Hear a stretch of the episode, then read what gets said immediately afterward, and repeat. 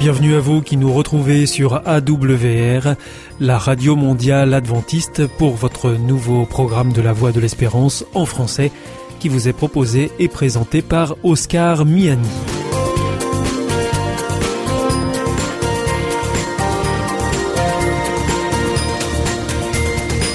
C'est donc parti pour les 30 prochaines minutes ensemble. Merci de votre fidélité à la voix de l'espérance. Vous êtes toujours très nombreux à nous écouter sur les ondes, par Internet ou aussi grâce à votre téléphone, vous le savez. D'ailleurs, je vous rappelle tout de suite les numéros qui ne sont absolument pas surtaxés. Alors si vous voulez nous écouter avec votre téléphone depuis la France, eh bien vous composez le 01 80 14 44 77. Si vous voulez nous écouter en dehors de la France, eh bien vous ajoutez le 00 33 1 80 14 44 77. Et puis si vous voulez nous écouter depuis les États-Unis, vous composez le 1 712 432 9978. Aujourd'hui donc, nous vous proposons votre rendez-vous santé avec le docteur Jean Lincey. Ensuite, vous retrouverez votre émission C'est vous l'histoire. Et pour finir, ce sera un temps de réflexion avec Pierre Péchou. Et il sera le moment donc de votre émission Vers d'autres cieux. Tout de suite, pour commencer, voici donc Sentez-vous bien.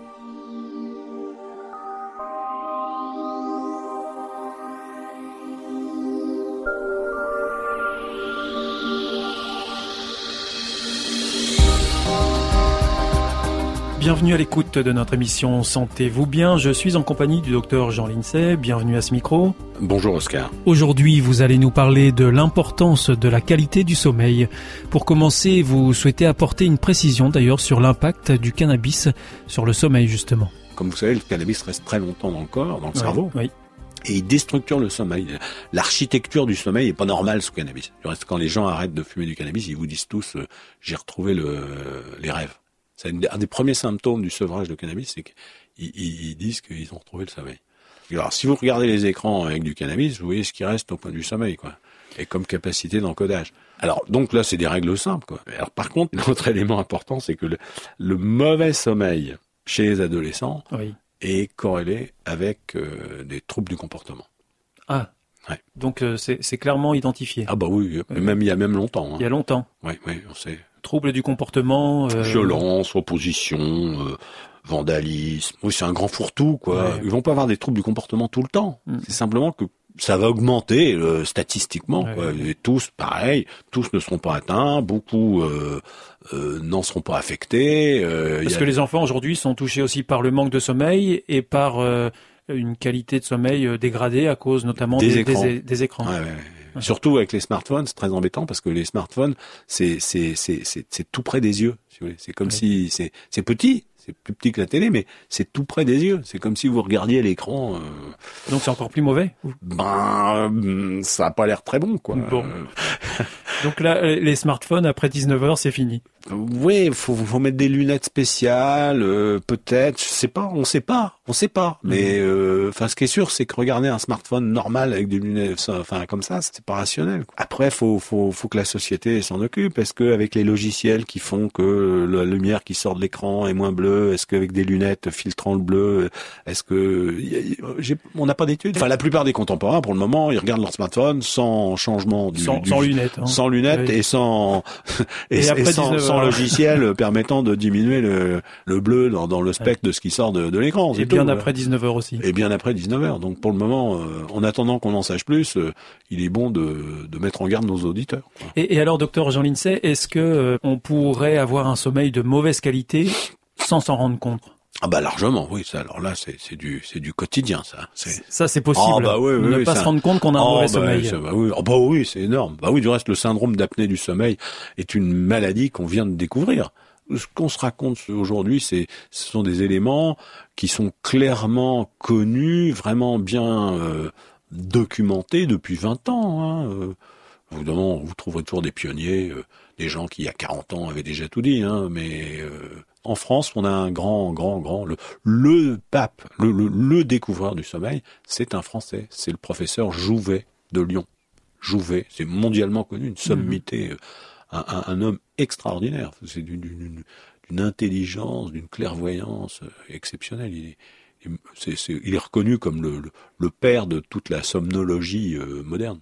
Et, alors donc, il, est facile de faire un test pour vérifier la qualité de son ah, sommeil Oui, bah oui, bon, bah oui, ça maintenant c'est devenu assez assez banal. Euh, peut-être que même il y aura bientôt des, des appareils euh, qu'on pourra avoir euh, chez soi, à domicile. À domicile, oui. Sinon, il y a pas mal de de gens qui en font, aussi bien les cardiologues que les ORL, que les pneumologues, et puis les centres de, de sommeil qu'on a dans tous les hôpitaux. Hein c'est un petit appareil que vous portez euh, la nuit, c'est très simple. Hein, c'est on décode le lendemain, on voit, on voit tout de suite si l'architecture du sommeil. C'est un appareil de dépistage, si vous voulez. On fait mhm. un enregistrement somnographique qui, permet déjà de voir si globalement ça va, quoi.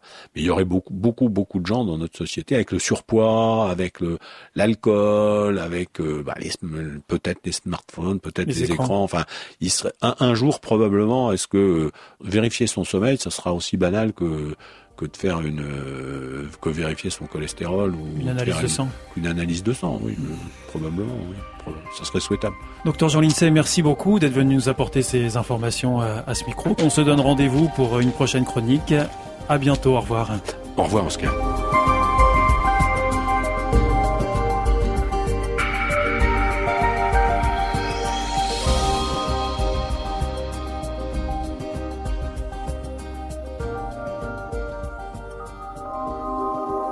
Vous aussi, votre santé vous intéresse?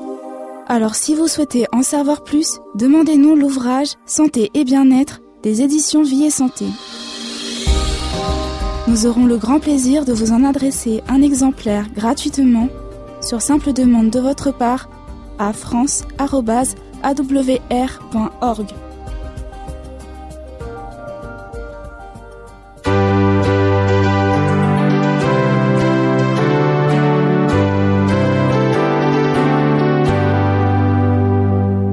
is Adventist World Radio, the voice of hope. Ici Radio Mondiale Adventiste, la voix de l'espérance. Hier ist Adventist World Radio, die Stimme der Hoffnung. Questa è la Radio Mondiale Adventista, la voce della speranza.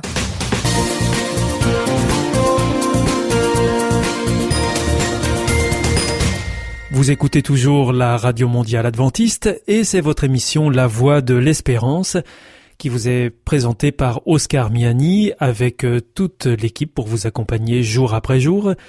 Juste avant, c'était Sentez-vous bien que vous retrouverez dès demain, cette fois avec le docteur Jean-Sian. Si vous souhaitez avoir notre grille des programmes ou bien si vous voulez vous adresser à nos invités, alors il vous suffit de nous adresser un mail à france awr.org. Je répète france@awr.org ou alors par courrier à IEBC, La Voie de l'Espérance, boîte postale 100 77 193 Damary-Lélis, CEDEX. C'est maintenant l'heure de poursuivre avec votre émission C'est vous l'histoire et je vous rappelle que juste après nous retrouverons Pierre Péchou pour sa chronique Vers d'autres cieux. C'est vous l'histoire.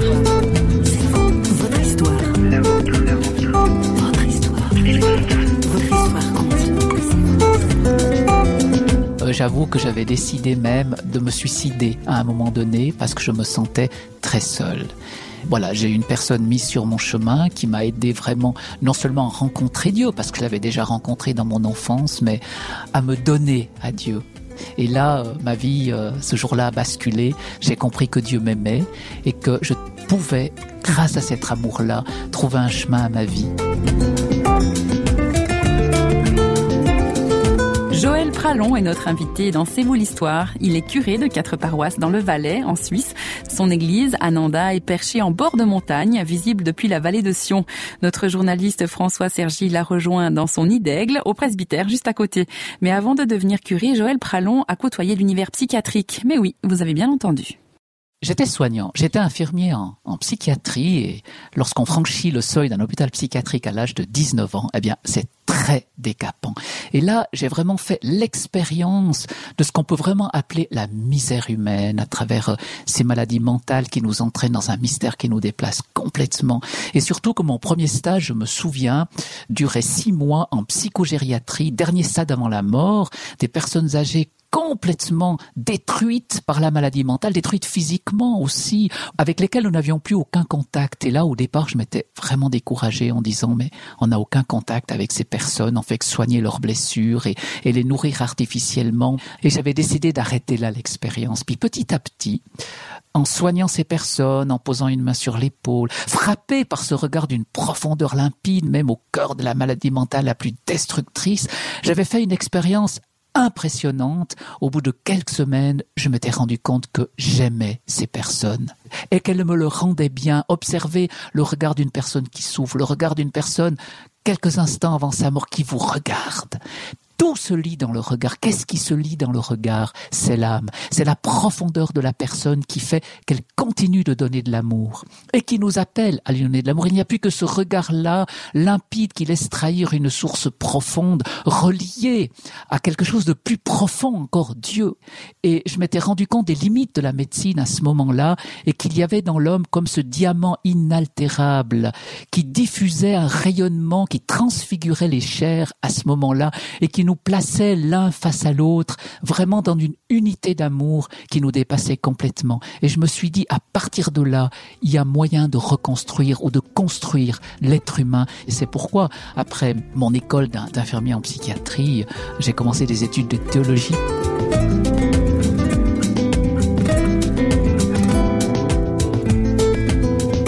En matière, n'est-ce pas? Et pourtant, l'écart n'est pas si grand entre la psychiatrie et la théologie. D'un côté, l'aveu d'une impuissance et de l'autre, la découverte des ressources spirituelles de l'être humain. La vie, c'est quoi? Mais maintenant que tout cela s'est écroulé, toute cette forteresse de sens que j'avais bâtie autour de moi, voilà qu'elle s'est écroulée, mais que reste-t-il sinon le vide et l'angoisse, cette angoisse existentielle à quoi sert-il de vivre? Y a-t-il un but à la vie? Suis-je, dans le fond, aimé gratuitement pour moi-même, au-delà de ces satisfactions? C'est ce burn-out dont vous parlez, d'en être bien dans ses baskets. Et oui, alors vous avez traversé ça? On arrive à un moment donné à un burn-out, on a l'impression que notre société, même les gens avec qui on se trouve, nous utilisent. Nous utilisent finalement comme un matériau et non pas pour ce qu'on est, mais nous épuisent. Et si on n'a pas à ce moment-là une âme solide, comme ce rocher sur lequel est bâtie notre existence, dont parlent les évangiles, ce, ce, rocher qui soutient la maison, à un moment donné on est sur du sable, et l'âme, ce qu'on est en profondeur, aspire à aimer, à être aimé, aspire à un sens à la vie, aspire à un but ultime, ce but ultime qui vient à notre rencontre en Dieu dans le Christ. L'âme humaine est faite pour Dieu. L'âme humaine est faite, est tendue, aspire à un but transcendant dont le noyau est aimer et être aimé.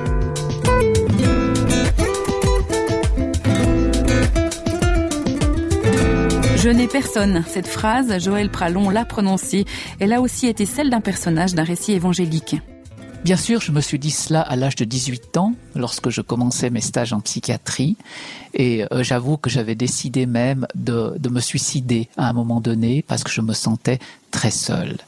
Voilà, j'ai une personne mise sur mon chemin qui m'a aidé vraiment non seulement à rencontrer Dieu, parce que je l'avais déjà rencontré dans mon enfance, mais à me donner à Dieu, et là, euh, ma vie, euh, ce jour-là, a basculé, tout simplement parce que j'avais des problèmes personnels que je ne révélerai pas ici, mais parce que cette personne, qui était vraiment un témoin du Christ, un témoin de Jésus-Christ, un prêtre d'ailleurs, m'a accueilli pour ce que j'étais, m'a aimé pour qui j'étais, et qui, à travers son regard, j'ai tout compris. J'ai compris que Dieu m'aimait et que je pouvais grâce à cet amour-là, trouver un chemin à ma vie. Et c'est pourquoi aujourd'hui, j'aimerais aider. En écrivant ces livres, c'est pour aider. C'est pour rejoindre des jeunes, c'est pour rejoindre des gens qui ont peur. Euh, comme le relate euh, Saint Jean dans le chapitre 5, vous savez, ce, cet infirme qui est seul depuis 38 ans au bord de cette piscine qui bouillonne, il aimerait tellement guérir. Et il dit à un moment donné, je n'ai personne pour me plonger dans la piscine lorsque l'eau bouillonne. Et Jésus lui dit, veux-tu guérir? Pas besoin de me plonger dans une eau qui bouillonne, pas besoin d'aller voir des voyants, pas besoin d'aller voir des guérisseurs ou qui sais-je encore.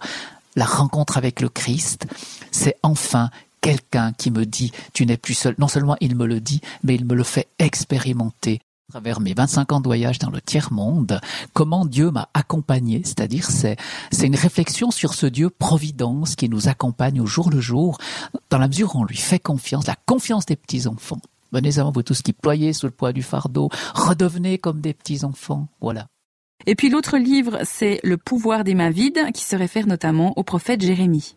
Je dirais c'est le prophète de l'échec, qui a vu humaine a échoué, mais qui a réussi dans le projet, dans le plan de Dieu. Et le pouvoir des mains vides, c'est-à-dire que en prêchant l'évangile, on n'a aucun pouvoir, euh, ce pouvoir de séduction, ce, pouvoir euh, de, de l'avoir, du pouvoir sur les cœurs, on ne l'a pas, c'est les mains vides, mais avec le cœur plein, un cœur qui se veut humble et dépouillé de toute prétention pour que la transmission du message évangélique soit vraiment une démonstration de l'Esprit Saint, comme dit Saint Paul, et non pas un essai de s'approprier le peuple.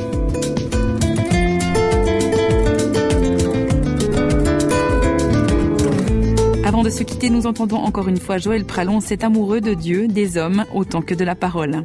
Et c'est là que je comprends la parole de, Sainte Thérèse de l'Enfant Jésus qui dit ⁇ On ne peut pas tomber plus bas que dans les bras de Dieu ⁇ et cette parole pour moi est pleine d'espérance parce que je suis tombé, mais dans les bras de Dieu. Et ce serait ce que je voudrais dire aujourd'hui au monde entier. L'évangile est bonne nouvelle. Et il y a une bonne nouvelle pour les dépressifs, pour les suicidaires, pour les suicidés. Il y a une bonne nouvelle pour les parents qui restent seuls. Il y a une bonne nouvelle pour tous ceux qui sont en marge, pour tous ceux et celles qui ne savent pas pourquoi et pour qui ils vivent. Il y a une bonne nouvelle et cet évangile doit être bonne nouvelle. Elle doit être bonne nouvelle pour tous. Elle ne doit pas être une parole moralisatrice qui enferme et, et qu'il faudrait forcer quelqu'un à vivre selon nos schémas. Regardez Jésus ce merveilleux dialogue avec la Samaritaine, Jean chapitre 4, où, où Dieu, Jésus est Dieu qui commence par se faire dépendant de cette femme qui a son sixième mari, qui est pas heureuse, et il commence par lui dire Donne-moi à boire. Donne-moi à boire. Dieu qui vient et qui me dit J'ai besoin de toi.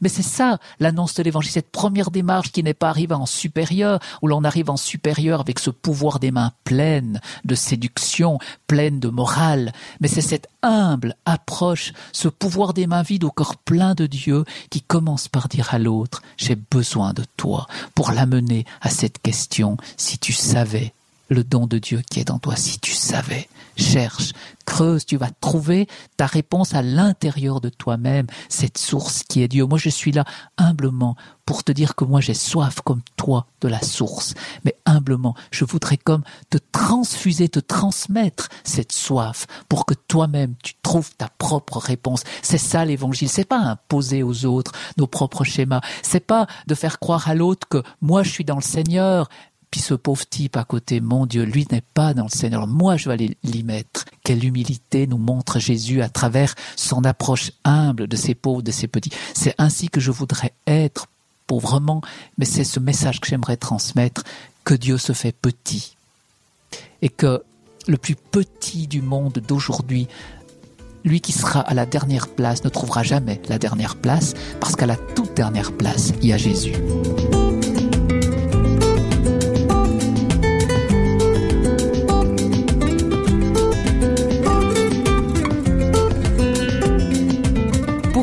Le verbe avoir, comme j'ai une maison, une voiture, un téléphone portable, etc., n'est pas suffisant. Il y a plus. Pour exister, il y a aussi le regard d'autrui, et tout particulièrement celui d'un Dieu que Joël Pralon a rencontré personnellement. Et si vous faisiez de même pour voir?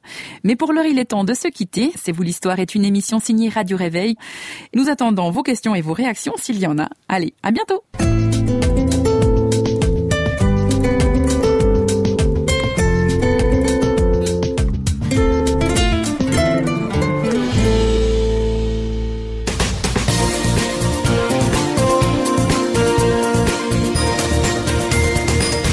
Ici, c'est toujours la Radio Mondiale Adventiste. Vous êtes à l'écoute de la Voix de l'Espérance avec Oscar Miani au micro et avec toute notre équipe.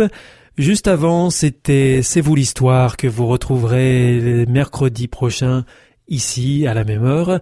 Je rappelle que vous pouvez nous écouter sur les ondes, sur Internet, sur www.awr.org ou encore par téléphone. À présent, c'est Pierre Péchou qui nous rejoint maintenant dans notre studio pour nous proposer une nouvelle réflexion dans sa chronique Vers d'autres cieux.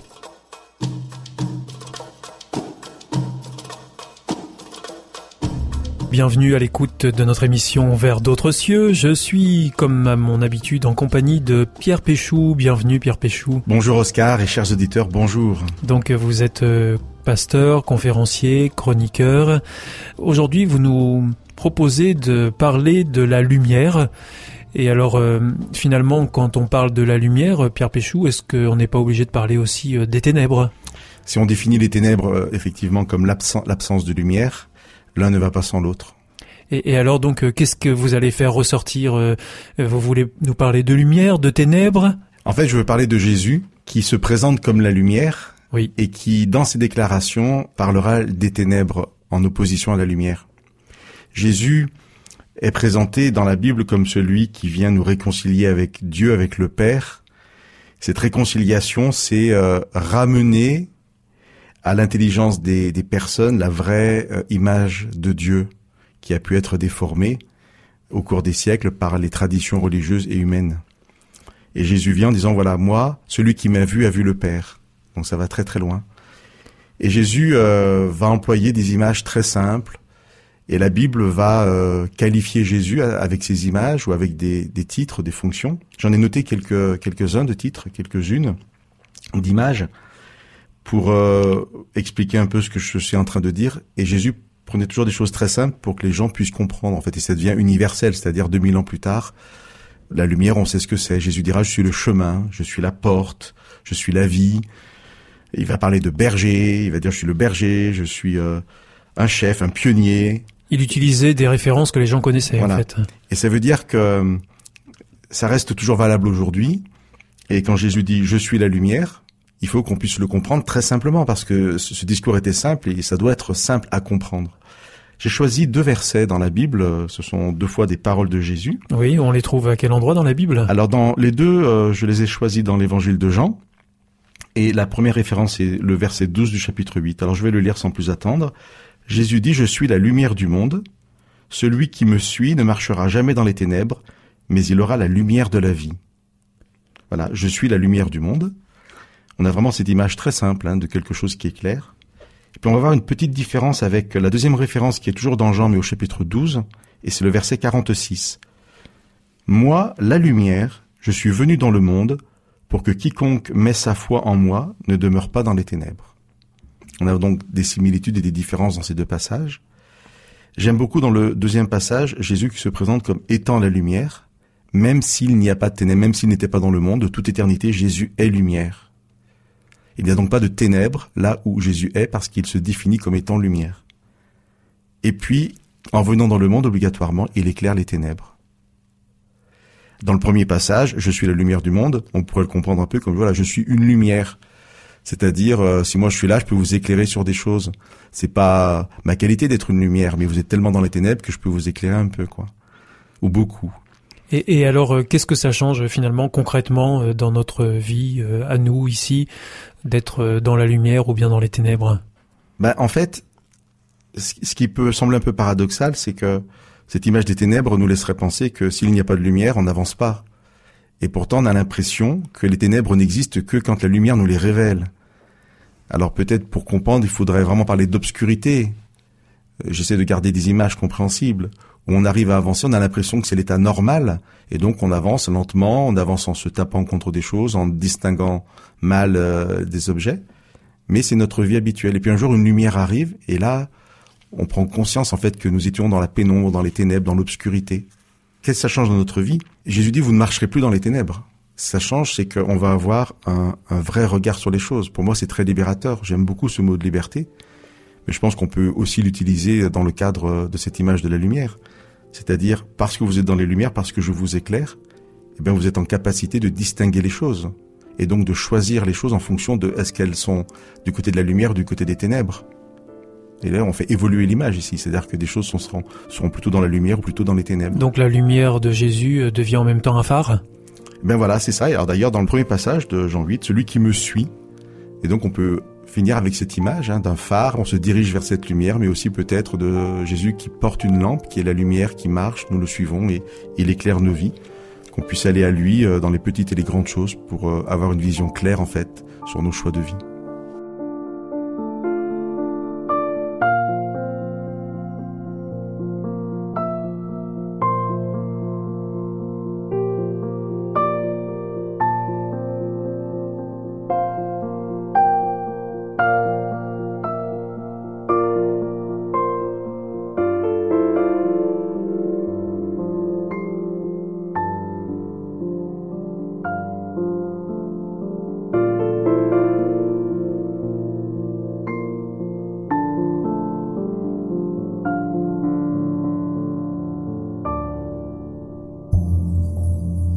De l'amour. Est-ce un nouveau film Non, c'est le nouveau cours de l'IEBC. IEBC Oui, l'Institut de l'étude de la Bible par correspondance. Tu vas sur le site www.iebc.org et tu découvres tous les cours gratuits. Tu as raison. Au nom de l'amour, ça vaut la peine. Ce cours m'a vraiment interpellé. www.iebc.org